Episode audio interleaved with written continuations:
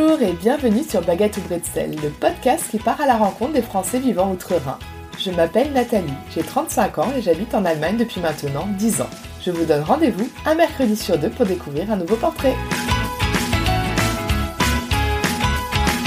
Caroline travaille depuis plusieurs années dans le secteur de l'agroalimentaire, principalement pour des entreprises françaises. Elle est actuellement responsable marketing chez Andros pour la marque Bonne Maman, dont elle aime particulièrement l'histoire et le savoir-faire. Caroline nous raconte son parcours professionnel et nous partage les secrets de la marque iconique française, ainsi que les défis qu'elle rencontre sur le marché allemand.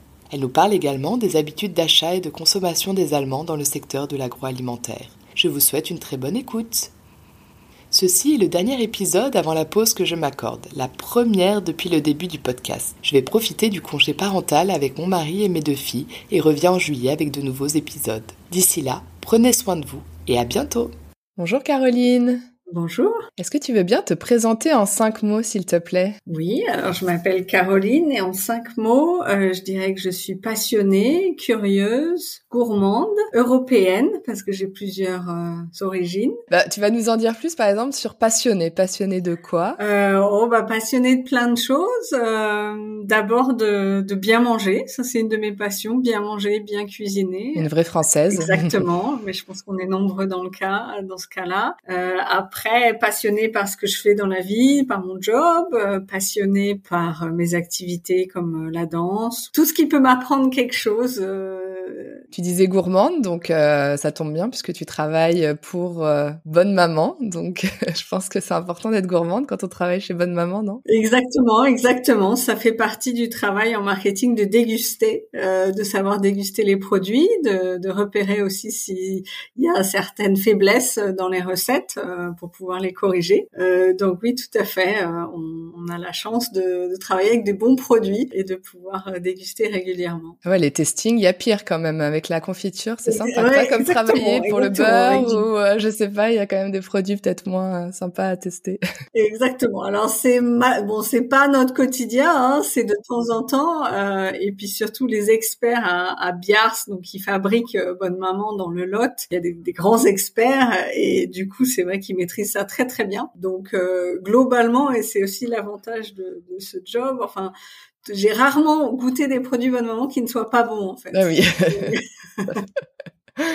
et euh, européenne, tu l'as dit, alors tu as deux nationalités alors euh, oui, si on remonte une génération plus haut, donc en fait j'ai mon père qui est anglais, qui vient du sud de l'Angleterre, mais lui-même sa maman était danoise, donc en fait j'ai un quart de danois et un quart d'anglais, euh, ce qu'on voit par mon physique, euh, mais par contre le tempérament est très français, donc moi ma maman, ma mère est, de Bordeaux, donc du sud-ouest, et elle-même en fait sa sa mère était d'origine portugaise et juive, donc voilà, donc c'est quelque chose dont je suis très fière et j'aime beaucoup porter euh, cette, euh, cette, euh, ce côté multiculturel en moi.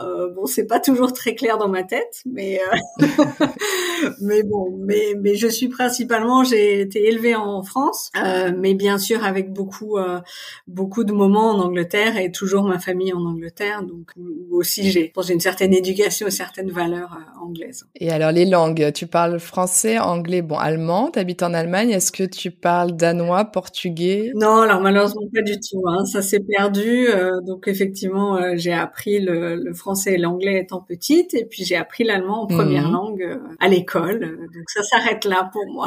Ouais, mais c'est déjà très bien parce que j'imagine tu les maîtrises toutes les trois très très bien, non? Oui, ça va, ça va. Alors où est-ce que tu as grandi? En France À Bordeaux? Alors non, en fait, à nouveau, on est un petit peu déraciné. Moi, j'ai été, je suis née en Haute-Savoie parce que mon père travaillait pour une boîte de, de, de, ski et de produits de ski. Euh, et puis ensuite, il a été muté à Paris. Donc en fait, j'ai grandi en région parisienne. Euh, près de Versailles, euh, d'abord à Voisin-le-Bretonneux et ensuite au Chênay. Euh, c'est là où j'ai fait tout mon parcours de lycée, collège, etc. Donc tu disais, tu as fait anglais LV1 et allemand LV2 Non, allemand LV1 parce que comme je t'avais déjà parlé anglais, j'ai fait allemand LV1 et puis ensuite au lycée, je suis passée en système bilingue. Il y avait un, un cursus bilingue anglais par contre pour rejoindre un petit peu le, la partie anglaise. Ok, donc tu parlais assez bien l'allemand euh, quand tu arrives en Allemagne, mais pourquoi Et euh, à quel moment surtout t'es arrivée en Allemagne Alors? En fait non, je ne parlais pas bien l'allemand. Je ah. connaissais l'allemand, euh, donc j'avais des, des, bonnes notes en classe. Hein. Je pouvais très bien parler de Goethe et Schiller et, et de mots très compliqués comme le Umweltverschmutzung. Ça, ça faisait beaucoup rigoler euh, mon mari. Et en fait, j'avais comme du coup j'étais très attirée par les pays anglophones. Euh, j'avais jamais mis les pieds en Allemagne en fait, juste donc aux études supérieures. Et quand j'étais en prépa, il y avait un examen oral pour l'allemand et l'anglais et euh, c'était aussi orienté vers la culture générale, la vie en Allemagne. Donc là, j'ai dit zut, euh, je ne connais pas du tout l'Allemagne, donc euh, il faudrait que j'y aille. Et via le jumelage de ma ville, donc il proposait euh, de faire des stages d'été avec la ville en Allemagne qui s'appelait Heppenheim. Donc je suis partie avec une amie pour trois semaines. Et effectivement, c'est là où j'ai vraiment réalisé que je ne savais pas du tout parler allemand, parce que le premier jour, j'ai réalisé que je savais même pas dire fourchette ou cuillère. Et donc, ah donc là, la chute a été dur, euh, mais très vite. Donc c'est là que j'ai rencontré en fait euh, mon futur mari qui faisait son CV, son civil dienst, et, euh, et en fait on est tombé amoureux. Et, et donc j'étais très motivée pour apprendre l'allemand. Donc là j'ai fait là tout d'un coup là j'ai j'ai fait des très grands projets. Donc voilà, ça c'était ma première rencontre avec l'Allemagne. Et moi j'étais convaincue que je finirais quelque part en Angleterre, aux États-Unis, en Irlande. Et en fait, non, ça a changé complètement ma vie. En fait, on a commencé une relation longue distance euh, avec mon mari, euh, une relation de, de trois ans d'abord, donc ça a été assez long pendant qu'on faisait nos études tous les deux. Euh, ensuite, du coup, j'ai réussi à revenir parce que j'ai fait un an d'échange Erasmus à l'université à Mannheim, qui était une très bonne université, qu'il est toujours, notamment pour le marketing. Donc ça, ça convenait bien. Et puis ensuite, je suis repartie à Paris et là, j'ai fait venir mon futur mari, on n'était toujours pas mariés. Lui, il est venu travailler en France. Et puis au bout de trois ans, lui, il m'a dit non, c'est l'Allemagne. Il faut que je retourne en Allemagne. Donc j'avais dit OK. Ah et pour ouais pourquoi? Alors c'est c'est quelqu'un euh, et notamment dans sa région, je le vois notamment parce qu'on a beaucoup d'amis. C'est des les hommes font tous venir leurs femmes d'autre part. Euh, donc c'est c'est des gens qui restent assez ancrés euh, dans la région. Donc ses parents lui manquaient en fait. Euh, et puis aussi son cursus, même s'il était très bon. Euh, il avait étudié donc l'informatique à Darmstadt. N'était pas reconnu en France parce que les France c'est les grandes écoles qui comptent. Donc il voyait qu'en fait c'était un petit peu compliqué d'évoluer euh, et du coup en fait il a une offre de la, la grande société euh, SAP qui était le, pour tous les informaticiens c'est un petit peu le, le Graal. Le Graal exactement. Euh, et donc du coup, il, il m'a, en fait, bon, on a parlé ensemble et il m'a dit j'aimerais bien prendre cette opportunité.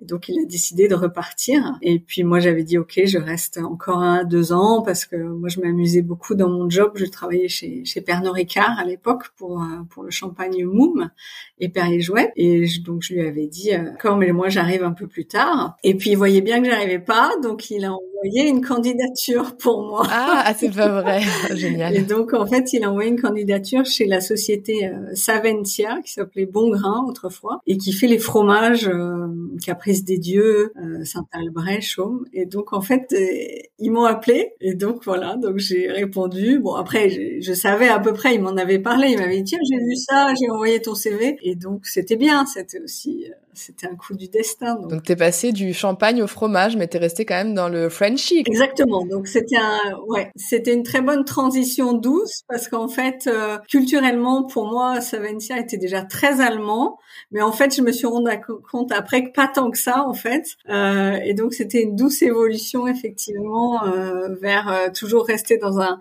dans un contexte français, francophile.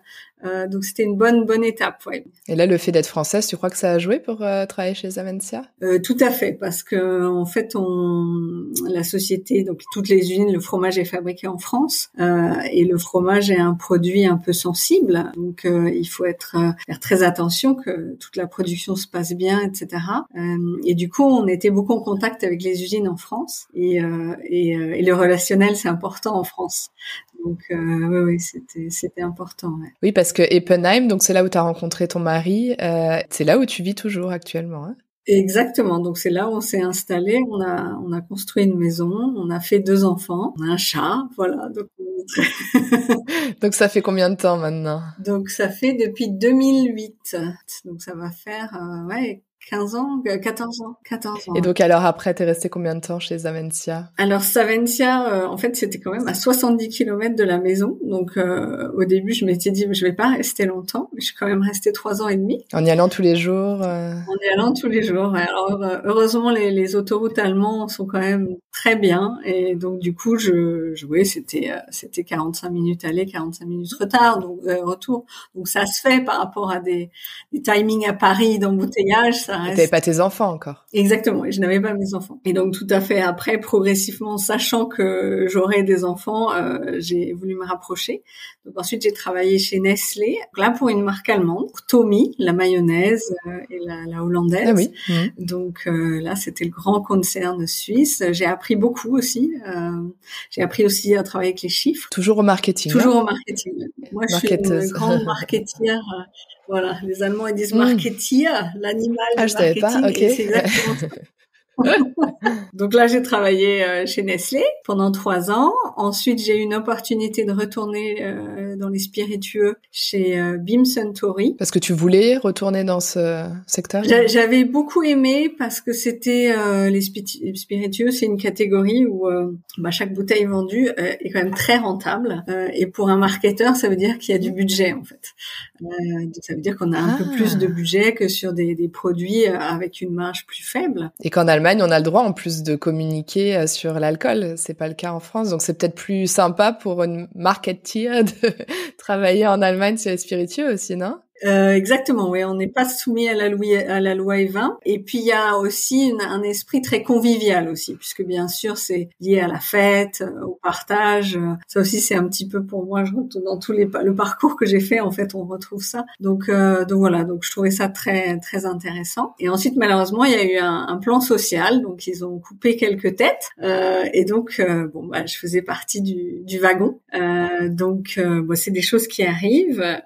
et puis euh, bah en fait finalement moi je suis tombée enceinte après. Et donc tout d'un coup j'ai eu pour la première fois de ma vie parce que ça faisait quand même plus de dix ans que je travaillais euh, tout d'un coup beaucoup de temps pour réfléchir en fait sur ce que je voulais faire est-ce que j'avais envie de repartir dans une boîte ou faire autre chose et c'est là où en fait euh, à l'aide de d'amis et notamment d'une coach qui m'a bien aidée une amie française aussi qui vit en Allemagne j'ai travaillé sur mon carrière navigator donc euh, sur un petit peu ce que j'aimais faire et, euh, et, de là, l'idée de se mettre à, son, à mon compte en fait. Donc j'ai créé ma petite agence euh, de conseil en marketing et de freelance parce que auparavant j'avais beaucoup travaillé sur construire des marques, relancer des marques, notamment chez Pernod Ricard le cognac Martel qui était euh, un cognac qui est un peu vivoté. Et en fait, on a retravaillé sur rechercher tout ce qui faisait la marque, l'histoire, la qualité des produits, la production. Euh, et c'est quelque chose qui m'avait beaucoup plu et j'ai développé une expertise. Et du coup, c'est ça que j'ai proposé après euh, quand j'étais euh, quand j'étais à mon compte. Voilà, donc j'ai créé Olala Marketing. Est-ce que tu avais déjà lancé ton blog? Parce que tu as un blog du même nom Exactement. Donc j'ai d'abord commencé par le blog, c'est vrai. En fait, j'ai voilà, donc pour m'amuser parce que c'est vrai que j'avais le marketing, on n'est pas très loin en fait du journalisme d'une certaine façon parce que c'est vrai que c'est on aime raconter des histoires, en tout cas c'est mon cas.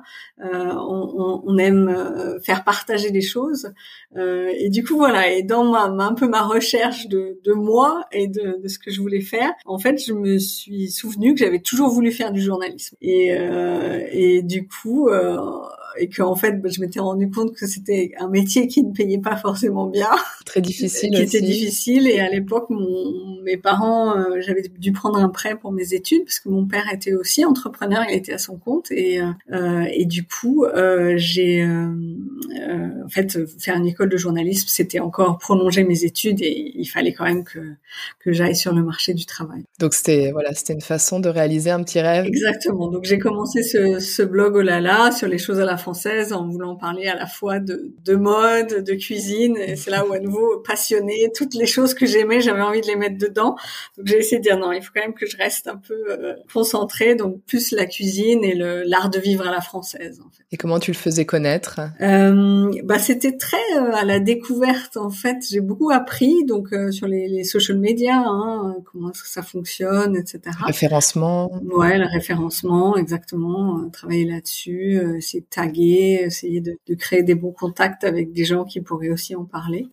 mais c'était plus un hobby. J'avais pas de très grandes ambitions. Enfin, je continue d'ailleurs, je continue de poster pas mal sur Instagram. Et de là, voilà, ce concept oh là là, je me suis dit bah tiens, je pourrais le transposer en une agence. Et c'est là où j'ai adapté, j'ai gardé cette idée, mais de façon professionnelle. Et d'avoir choisi un nom français, c'est parce que tu voulais t'adresser quand même à des entreprises qui voulaient s'implanter ou euh, relancer euh, une marque sur le marché français ou c'est quoi ta cible. Alors euh, d'abord pour dire que c'était une spécificité que j'avais, un petit peu de réfléchir son, son unique selling proposition comme on dit en marketing, donc un petit peu quel il y a beaucoup de, de freelance en marketing, il y a beaucoup de gens, et dire un petit peu qu'est-ce qui fait ma différence. Et puis là, il y a quand même une compétence française autour de la gastronomie justement, donc de, un peu de, mettre ça en avant. Et puis aussi une formation française où je pense qu'on est très, euh, par rapport aux Allemands, on est peut-être plus dans la conceptualisation, le, les, axes stratégiques. C'était un petit peu pour mettre ça en avant. D'accord. Et donc là, tu es resté combien de temps à ton poste de freelance? Et là, en fait, je suis restée euh, deux ans. Ça marchait pas mal. Hein. Je, je gagnais ma vie. C'était sympa. J'ai énormément appris. Ça, c'est vrai que la courbe, euh, j'ai appris plein plein de choses. Et puis en fait, euh, j'ai eu une mission chez Andros, donc euh,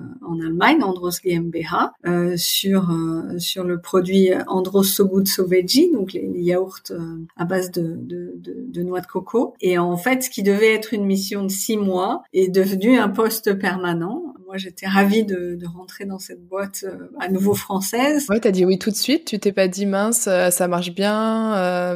Est-ce que je continue? Non, hésité effectivement. J'ai hésité. j'ai quand même longtemps réfléchi.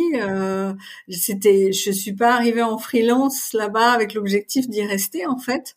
Donc, euh, donc du coup, c'est vrai que j'ai pesé le pour et le contre, euh, mais euh, mais la mission me plaisait beaucoup. Bonne Maman, c'est une marque qui existe depuis 1991 en Allemagne, mais qui avait été beaucoup poussée plus d'un point de vue commercial euh, qu'un point de vue marketing. Et c'est une marque qui n'avait jamais vraiment communiqué en fait. Et du coup, euh, je trouvais ça passionnant parce que j'avais, enfin, je dis, il y a plein de choses à faire, il y a plein de choses à dire. Et, euh, et du coup, c'est vrai que je me suis dit, c'est, une chouette mission euh, pour aussi se faire plaisir, hein, parce que c'est important dans la vie de se faire plaisir. Donc, euh, donc voilà, donc c'était pas prévu. Et finalement, bah, le hasard l'a bien fait parce que je suis rentrée chez eux en janvier 2000.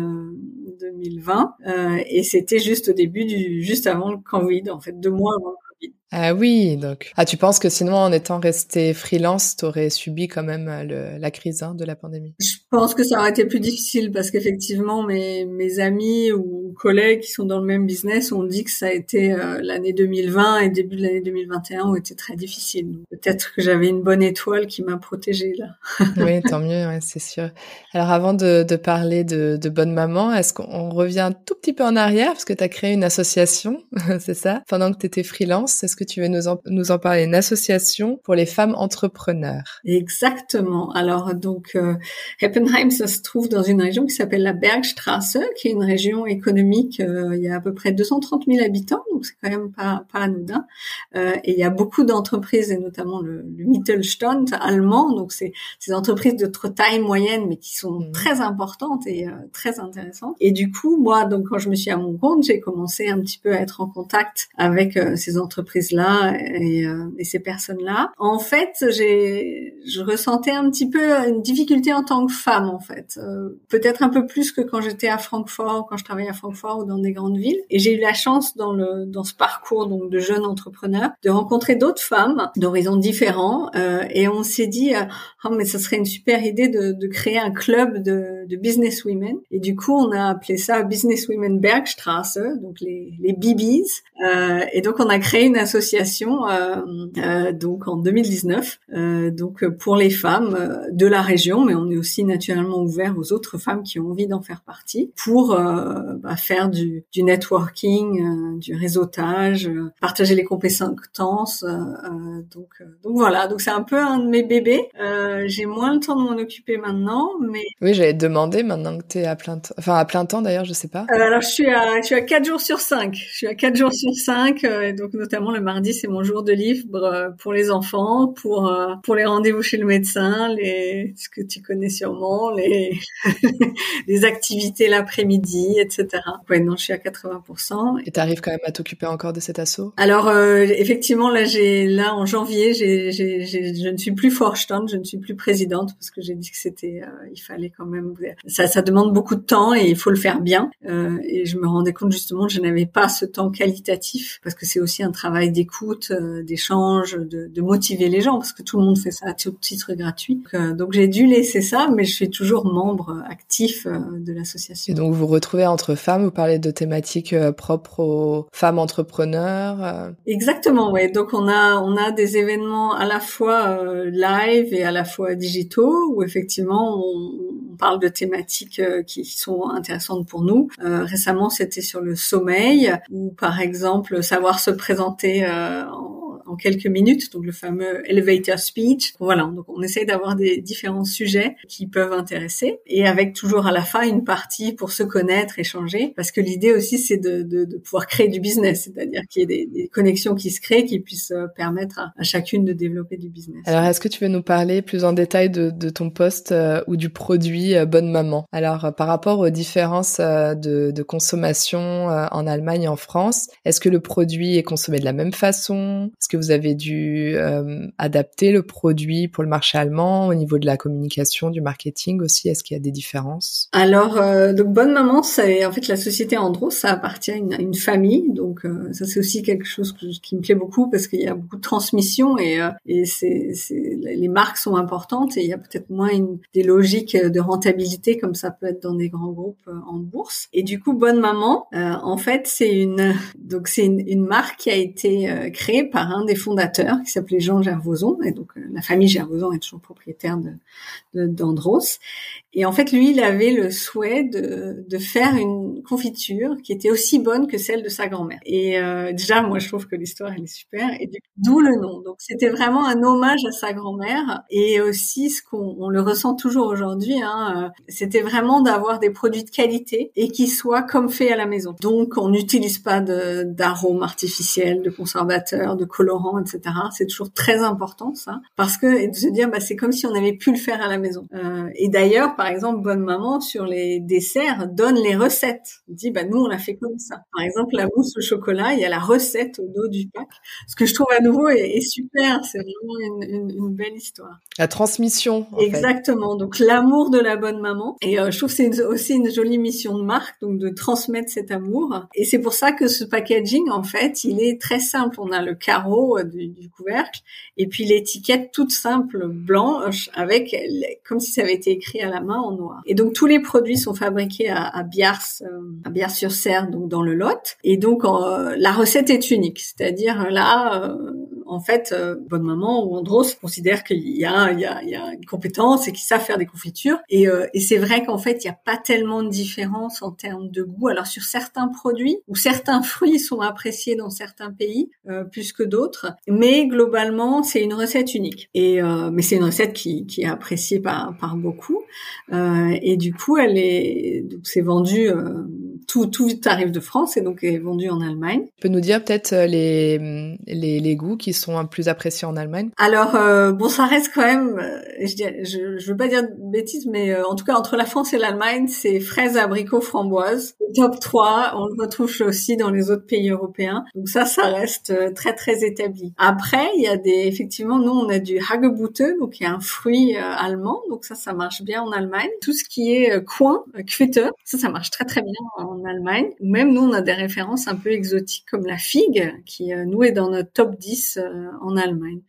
Donc, euh, donc voilà un petit peu les, les différences. Parler du, du packaging, est-ce qu'il a changé en 20 ans? Parce que tu disais c'est très sobre, très euh, très épuré. voilà, est-ce que ça c'est le même depuis euh, la création de la marque? Alors quasiment, ouais. il a très très peu changé. Ça c'est euh, vrai que c'est vrai qu'on pourrait se dire, bah en fait ça va à l'encontre de toutes les règles marketing en fait, parce que c'est vrai que d'autres sociétés elles renouvellent toujours leur packaging. Mmh. mais c'est justement ça qui fait le charme de Bonne Maman, c'est-à-dire que ça ne change pas et c'est vrai que pour moi, c'est un petit peu comme aujourd'hui, des, des, en marketing, on ne dirait pas je vais faire du chocolat Milka mauve ou je vais faire un Toblerone triangulaire. Et, euh, mais c'est aussi ça qui fait la force de ces marques. Je pense que c'est pareil pour Bonne Maman, c'est-à-dire que ça ne bouge pas. Euh, ça, c'est important. Comment est perçue la, la marque en Allemagne alors? Alors c'est une marque qui euh, qui est n'est pas forcément très connue parce que les gens ne savent pas aussi prononcer Bonne Maman. Il y a une petite barrière, mais par contre son packaging est très connu. Et ça, c'est vraiment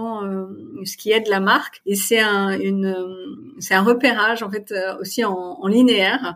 Les gens quand ils cherchent la confiture, ça le packaging de Bonne Maman est vraiment un, un, élément de repérage parce que ça dit là tu es au bon endroit, tu es dans les confitures en fait. C'est vrai, ouais. je le vois moi-même euh, en tant que consommatrice. Et la la façon de marketer le produit en Allemagne ou sur la communication, est-ce que vous êtes justement vous adaptez à la culture allemande? Euh, Alors tout à fait. un des, des challenges qu'on a, c'est que les Allemands euh, prennent de moins en moins le petit déjeuner à la maison. Euh, c'est une tendance qu'il y a aussi en France, mais qui est moins forte. Et, euh, et du coup, c'est vrai que c'est important d'apprendre, de, de, de, de les inspirer et de le dire, bah, t'es pas obligé de le faire comme ton le, le, le, Frühstück qui est magnifique en allemand hein, en Allemagne le, le, le brunch le week-end pour moi c'est là il y a un vrai moment de convivialité. Mais du coup c'est vraiment du, du 5 étoiles. Euh, et donc il y a, je pense qu'il y, y, a aussi une forme de pression de faire vraiment un, un, brunch ou un petit déjeuner parfait. Et, euh, et nous ce qu'on essaye aussi de dire mais c'est tu peux aussi le faire à la française, moins compliqué, juste prendre euh,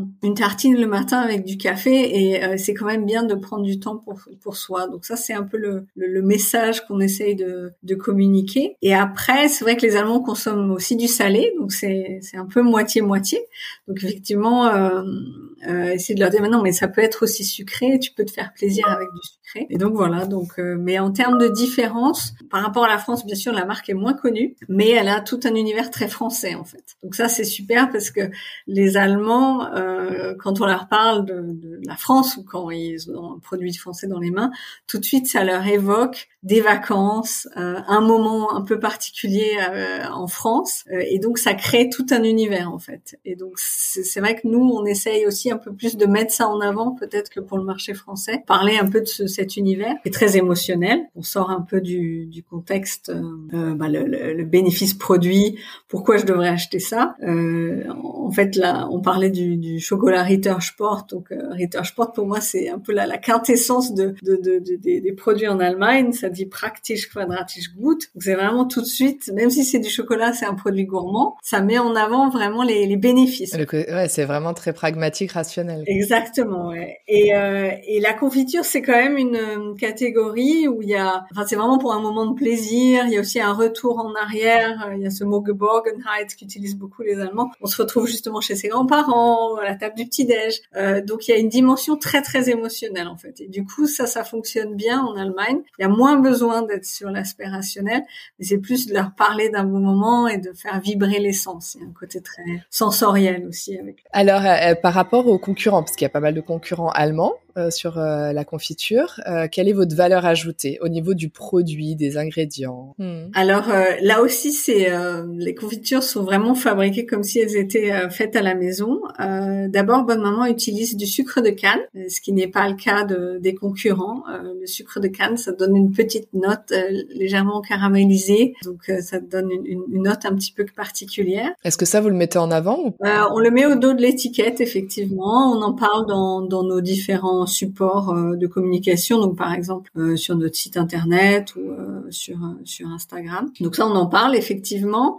et puis aussi, en fait, c'est toute la, la, la gestion aussi avec le travail avec les agriculteurs et la connaissance des fruits et la sélection des fruits en fait. Comme la société Andros existe depuis 1910, il y a des travails de, un travail et des coopérations de très longue date avec les agriculteurs. Et du coup, la société travaille énormément sur la sélection des fruits quand les, les aussi les récolter, à quel moment, qu'ils soient plus ou moins mûrs pour que justement ça convienne très bien au moment de la, de la cuisson et aussi de faire un assemblage entre des fruits de différents euh, de, différents agriculteurs enfin de, régions pour pouvoir avoir le goût euh, le goût bonne maman en fait donc ça c'est un peu le travail qui est fait et je pense que c'est aussi un des éléments différenciants c'est qu'il y a vraiment un, une une envie de, de, de, qualité et de faire bien. Et peut-être pour finir sur ce point, l'amour de Bonne Maman en fait. On a une marque qui veut vraiment donner beaucoup d'amour. Par exemple, notre tagline en Allemagne, c'est Einfach mit Liebe gemacht, donc euh, fait avec amour, tout simplement. Euh, et, et c'est aussi ça, c'est-à-dire qu'il y, y a, vraiment faire attention que les produits soient bons, que les détails, tout soit bien bien fait pour que le moment avec la confiture bonne maman soit soit tout simplement très sympathique. Et au niveau du prix, parce que les, souvent les produits français sont un peu plus chers, euh, parce qu'il y a justement ce savoir-faire, etc., euh, qui est reconnu. Mais vous êtes plus cher que les concurrents ou pas forcément? Alors on est à peu près, on arrive à être compétitif parce que comme la marque Bonne Maman est une grande marque, du coup c'est vrai qu'on arrive quand même à avoir des coûts euh, relativement raisonnables euh, puisque la marque est vendue dans 120 pays dans le monde. Donc euh, voilà donc du coup, euh, on arrive à, il y a une, bonne maîtrise des coûts. Après, on est un petit peu plus cher que le, milieu de gamme. On est loin des, des MDD, on est, mais comme toutes les marques, euh, et on est plutôt au milieu de gamme, un, peu plus au-dessus du milieu de gamme. Et aussi sur, euh, oui, sur le bio. Est-ce que vous avez prévu d'aller sur le bio? Parce que les Allemands sont quand même très bio Alors c'est pas prévu pour Bonne Maman euh, parce que la marque est déjà perçue comme bio, comme très naturelle et bio en fait. Donc c'est vrai que on viendrait compliquer, ouais, on viendrait compliquer en fait plus qu'autre chose le, le message. et alors la transition, donc les Allemands sont très bio, ils sont aussi plutôt vegan et t'avais, tu t'étais occupé quand tu étais en freelance donc du lancement euh, du yaourt euh, vegan euh, d'Andros. Voilà, est-ce que tu veux nous parler de du, vegan. Euh. Alors ça, c'était aussi un très beau projet. Euh, donc en fait, effectivement, en Allemagne, il y a une conscience un peu plus forte et qui date de plus plus longtemps pour euh, effectivement l'environnement. Et du coup, un des moyens d'améliorer l'environnement et la situation actuelle, c'est de, se nourrir moins à base de produits laitiers, de produits animaux. Et du coup, il y a, un marché qui est, très important en Allemagne depuis longtemps. et aussi par rapport à ça, il y a toujours eu beaucoup de végétariens végétarien et de, de vegan en Allemagne, c'était un peu un cliché euh, pour nous les Français. Euh, mais je, ça, enfin depuis, je pense que ça les mentalités ont aussi évolué en France. Et aussi, ce qui se passe maintenant, c'est qu'il y a ce qu'on appelle les flexitariens, euh, qui sont aussi bien en France qu'en Allemagne, mais c'est vrai un peu plus en Allemagne. C'est des gens qui disent, bah oui, je prends conscience qu'il y a un souci avec la planète, il faut qu'on fasse quelque chose, mais en même temps, j'ai pas envie complètement de tout arrêter et de vivre de façon trop euh, trop stricte en fait. Donc, j'essaye dans mon alimentation de manger moins de produits laitiers et à base d'animaux, mais de varier. Donc, c'est-à-dire, je ne deviens pas végétarien, j'essaye d'équilibrer un peu. Et donc par rapport à ça, il y a Andros a lancé une gamme euh, Andros gourmand et végétal en France qui a très bien marché. Et l'idée, c'est quand donc moi j'ai eu la chance de travailler donc sur ce projet de pour l'Allemagne, d'adapter le concept en Allemagne, euh, donc gourmand et végétal, totalement incompréhensible pour les Allemands. Donc du coup, on a réfléchi au nom et on est arrivé sur Andros So Good So Veggie qui implique à la fois le fait de te dire bah oui c'est du végétal mais c'est bon tu vas quand même te faire plaisir. Et donc, c'est végétal, en fait. Donc, la traduction en fait une bonne traduction euh, en anglais, mais les Allemands parlent bien anglais. Et en fait, en France, donc il y avait euh, donc il y a une gamme de desserts et de yaourts, mais qui sont des petits formats. Euh, et en Allemagne, en fait, bah, les Allemands consomment moins les desserts et les yaourts comme nous en fin de repas. pour eux, c'est plus un snack à part entière. Et du coup, on a développé d'autres formats et des recettes un peu plus adaptées aux Allemands. Alors là, c'est différent par rapport à Bonne Maman. par exemple, un yaourt à la fraise en France et en Allemagne, pas du tout le même goût. Ah oui, raconte-nous alors. Alors, ben, en fait, c'est historique, c'est-à-dire euh, euh, les, les arômes euh, utilisés ou les fraises utilisées sont différentes, euh, et du coup, il y a une attente de goût qui est différente entre euh, la France et l'Allemagne, mais aussi l'Angleterre. Et tu peux nous, nous l'expliquer si c'est plus sucré, moins sucré en, en fait, pour moi, c'est plus une histoire d'éducation, c'est-à-dire si on a été petit, qu'on a été habitué à un goût particulier, par exemple de produits à la fraise, de glace à la fraise, de yaourt à la fraise, etc.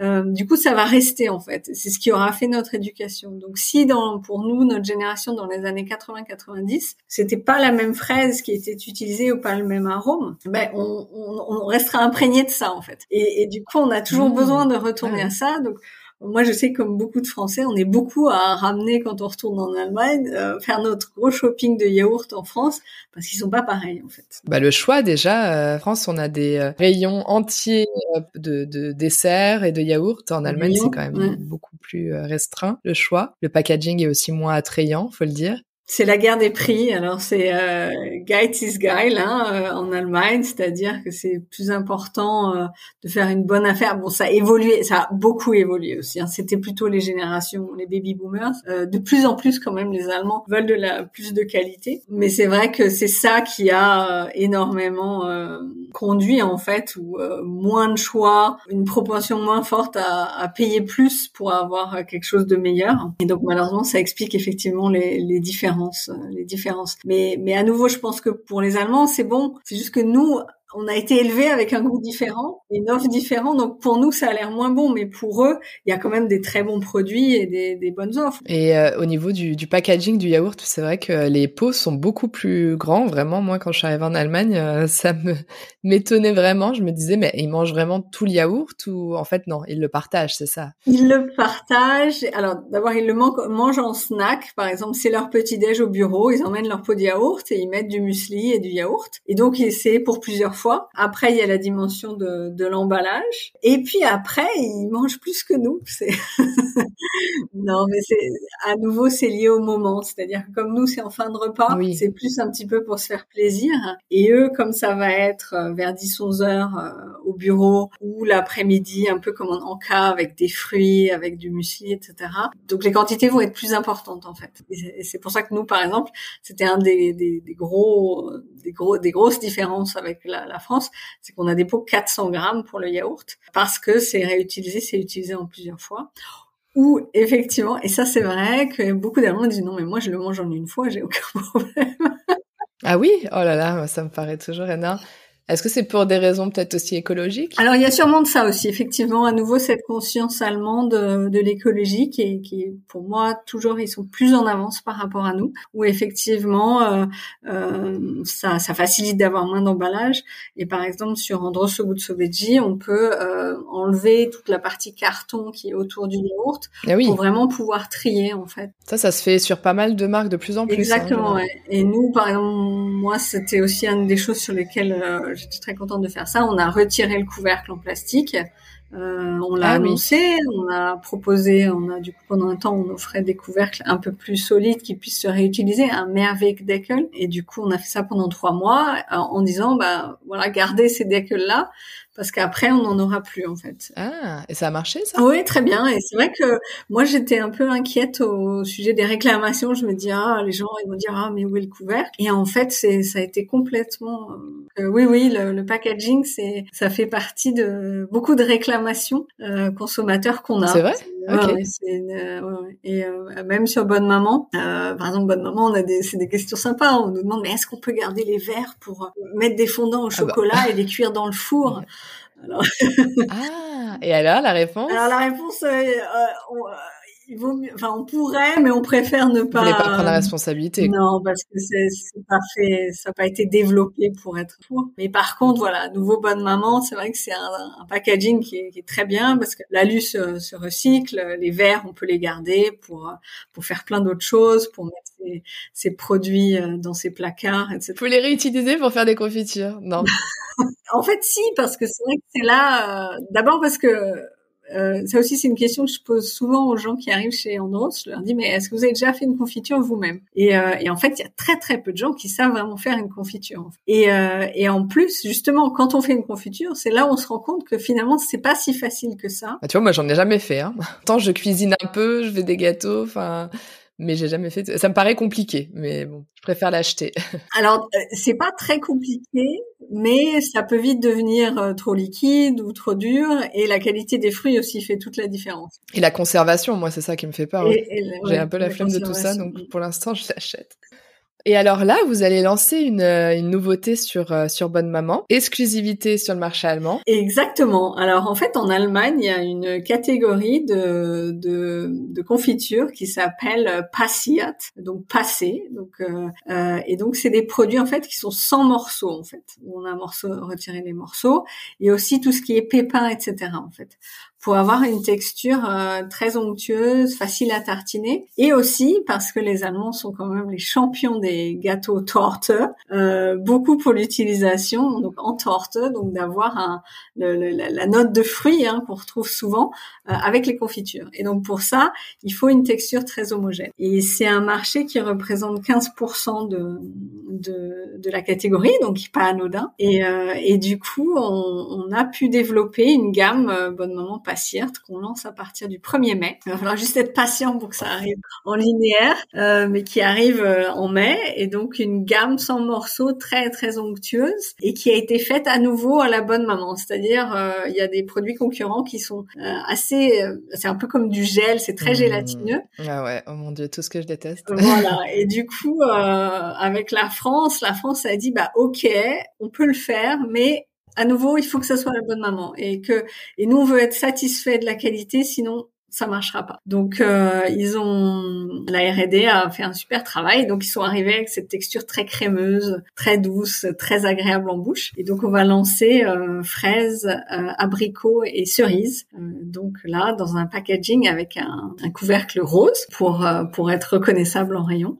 Euh, et donc euh, prochainement dans vos rayons. Donc j'espère que ceux qui écoutent auront envie peut-être de l'acheter et de nous faire euh, leur retour. et donc c'est fabriqué en France, mais pour le marché Exactement. Toute bonne maman, les confitures sont toujours fabriquées en France. C'est pas les Français quand même, ils préfèrent peut-être un peu retrouver les fruits dans la confiture. Alors bah, c'est genre les, les premiers retours qu'on a, c'est vrai que par exemple pour les enfants qui aiment pas ah les morceaux. Euh, c'est des euh, c'est des produits qui peuvent très bien convenir. Par exemple, ça existe déjà en France. Euh, c'est la framboise épépinée. C'est un petit peu cette idée-là en fait, d'avoir une, une texture sympa et de, de moins avoir de morceaux. Que non, je pense que enfin j'ai eu quelques échos. Je pense que les Français aussi pourraient pourraient aimer ça. C'est une bonne market tir. Hein. T'as réussi en quelques secondes à me convaincre. t'es, forte, Caroline. Voilà, ce qui est super. Par exemple, moi j'adore la confiture de fraises bonne maman, j'ai grandi avec, je connais le goût, je, etc. Et ce qui est super sympa, c'est que dans la version patiente, c'est le même goût de la fraise. Donc moi, j'étais, euh, j'étais ravie. En fait. bah, je sais pas si tu as quelque chose à rajouter sur euh, sur tes expériences passées ou sur euh, bonne maman avant de passer aux questions de fin d'épisode. Non. Non? Vous a tout dit. tout dit. Alors, est-ce que tu tu as une anecdote à nous raconter? Alors oui, c'est vrai qu'on a on a tous beaucoup d'anecdotes euh, quand on quand on vit en Allemagne. Euh, moi, ce qui fait beaucoup rire, euh, donc ma fille qui parle à la fois français et allemand, et mon mari. Donc il y a ce cette, ce programme qui s'appelle Höhle der Löwen, et en fait je n'arrive pas à le prononcer, mais en fait si on dit Höhle, ça veut dire l'enfer. Et je crois que c'est le le, c'est la tanière des, des ah lions. Euh, et donc ça les fait beaucoup rire parce que j'arrive pas à le prononcer. Donc heureusement, c'est pas un mot qu'il faut prononcer tous les jours. Ça va. Mais à chaque fois, tu dois te concentrer, c'est ça. Voilà, donc euh, non, donc malheureusement toujours des, des fautes et on voilà pas d'allemand parfait parfait, mais euh, je pense que c'est aussi ce qui fait notre charme.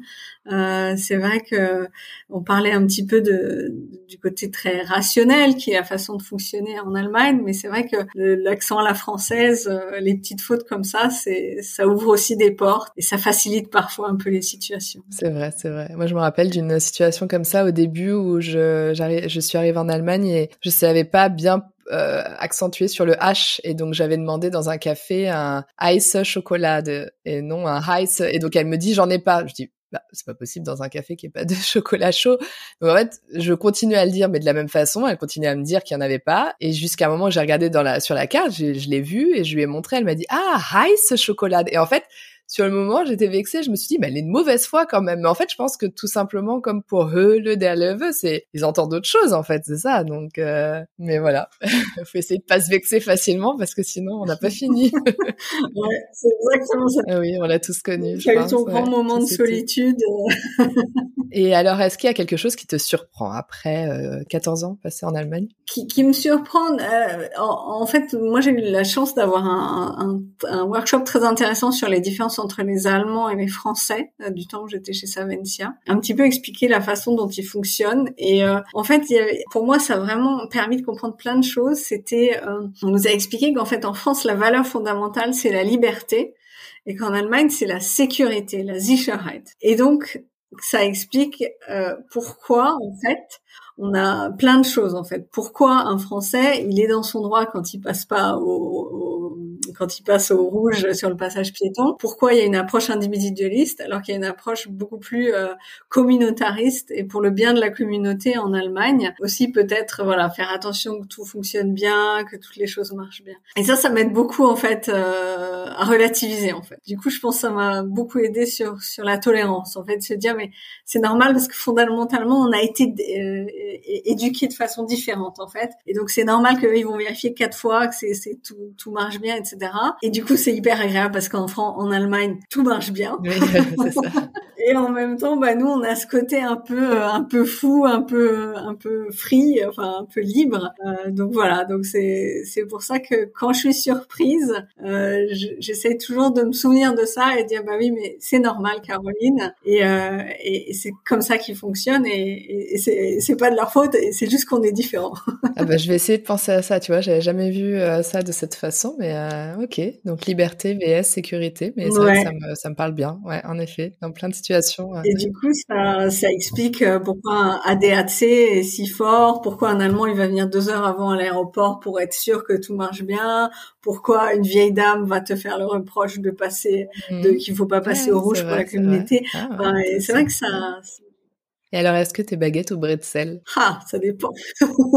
ça dépend. Euh, non, je suis très baguette. Je suis très baguette. Bah vaut mieux avec la confiture quand même. Ouais. je, suis- je, moi, je, je serais toujours baguette, je pense. Euh, ouais. Mais, euh, mais un bretzel, effectivement, euh, quand on fait du Abendbrot ou euh, le fameux brunch du dimanche à l'allemande avec du Frischkäse dessus, euh, etc., c'est très sympa aussi. Ah, tu fais le Abendbrot, t'es partisane du Abendbrot alors? Alors euh, oui, de temps en temps, de temps en temps. Euh, alors non, pas tous les soirs, effectivement. Le régime, euh, c'est vrai que ça aussi c'est un sujet intéressant. On, parle beaucoup du régime à la française, comment font les femmes françaises pour être si minces, etc.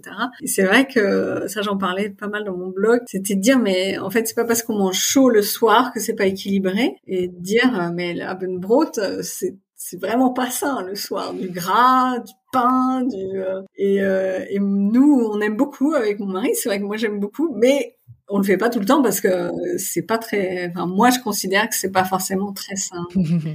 Merci beaucoup Caroline pour cet échange. Je te souhaite bonne continuation chez Bonne Maman ou dans ta carrière professionnelle et personnelle bien sûr. Bah, merci à toi en tout cas euh, et merci en tout cas de faire partager aussi euh, tout, tout, ces, ces vies de Français en Allemagne. On apprend beaucoup de choses donc euh, c'est très agréable. C'est gentil. Merci beaucoup Caroline.